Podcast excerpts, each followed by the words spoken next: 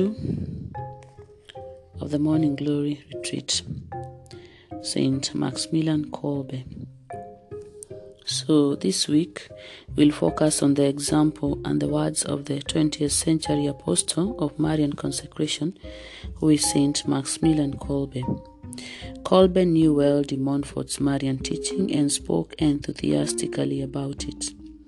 In formulating his own expression of true devotion to Mary, he not only deepened several of de Montfort's insights, but added many new ideas from his own contemplation of the mystery of Mary.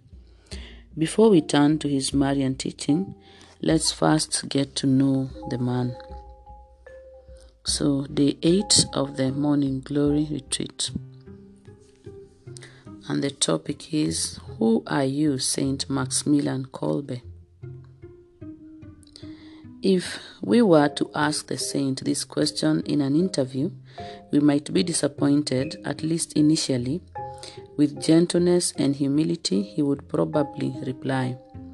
Now, that question is not so important. What is really important is this Who are you, O Immaculate Conception? This answer should not disappoint us if our goal in the interview were to get to know Saint Maximilian, for his answer actually tells us a lot about him. In fact, one great passion of his life was to come to know the mystery of Mary, particularly as she revealed herself to Saint Bernadette of Lourdes when she said, I am the Immaculate Conception. Why did she call herself the Immaculate Conception? Isn't her name Mary? So, tomorrow we'll begin to reflect on this intriguing mystery. Today, let's see what in our hypothetical interview Kolbe would have answered. Who is Saint Maximilian Kolbe?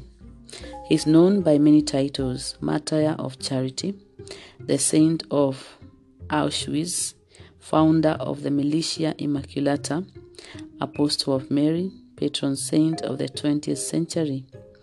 But before all this, he was just Raymond Raymond Kolbe, who in 1894 was born into a poor Polish farming family.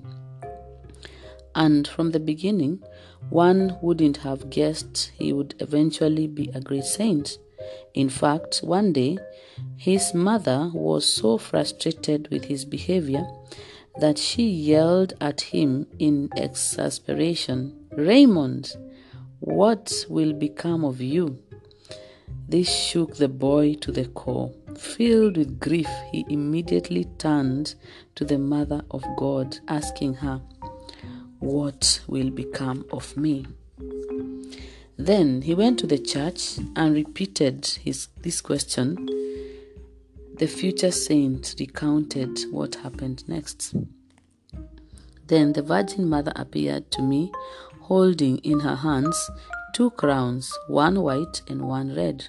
She looked at me with love and she asked me if I would like to have them. The white meant that I would remain pure, and red that I would be a martyr. I answered yes, I wanted them. Then the Virgin looked at me tenderly and disappeared. The white crown of purity came first. Raymond confirmed himself in it when, as Brother Maximilian, he professed religious vows, one of which was chastity. But his purity was not just of the body, for there is another kind of purity, the purity of intention. A person practicing purity of intention when he directs his thoughts, words, and actions not to himself or others or other creatures, but to a divine purpose or mission and ultimately to God. Perhaps because of his natural intensity and passion, Kolbe felt a particularly strong desire to give himself to a specific mission or goal. One of his classmates in the minor seminary relates. He often said that he desired to consecrate his entire life to a great idea. Kolbe's great idea eventually crystallized into what he called the militia Immaculata, which he started in 1917 with six of his fellow seminarians, the MI, as they called it. Truly, it was a great idea, and at least in the sense of its ambition, its goal was nothing less than to bring the whole world to God through Christ under the generalship of Mary Immaculate and to do so as quickly as possible. So, fulfilling this mission through obedience to God's will in union with Mary Immaculate was Kolbe's entire concern. His pure intention and he sacrificed everything for its accomplishment, which brings us to the Red Crown.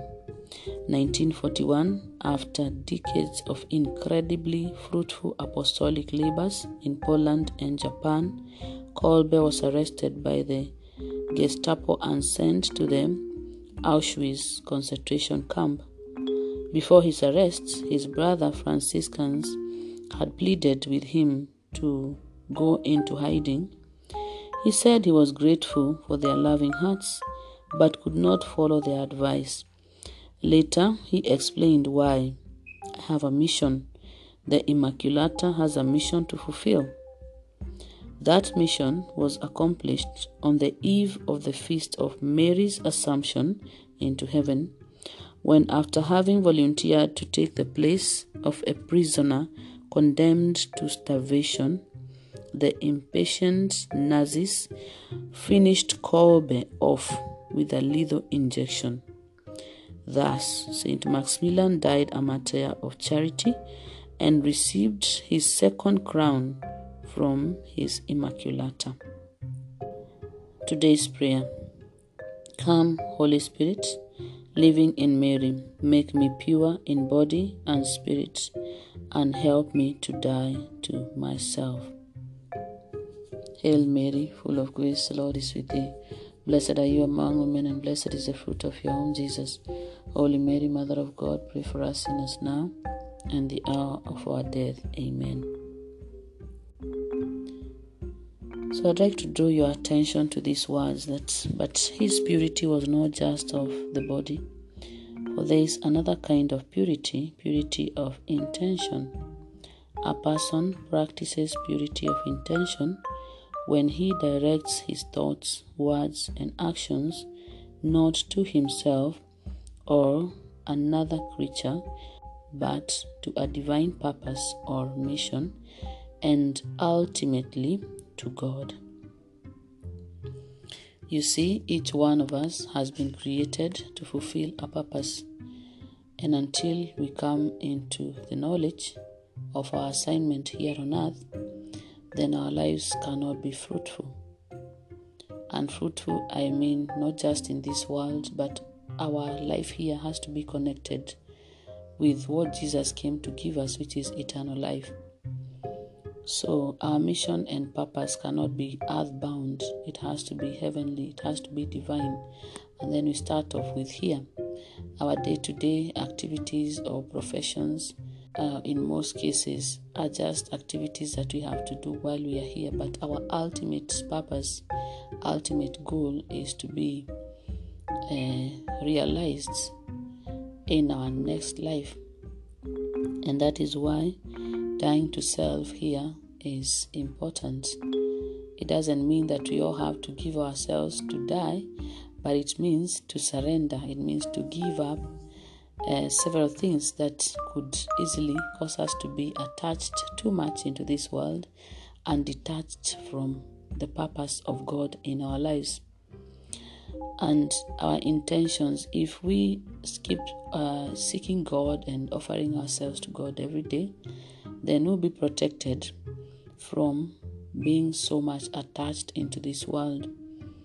So, like the words of Jesus, he said, that I am going back to the Father, I will prepare a place for you, and when it is finished, I will come and get you. So that means this is just part of the life that we are meant to live, but the continuation is in heaven.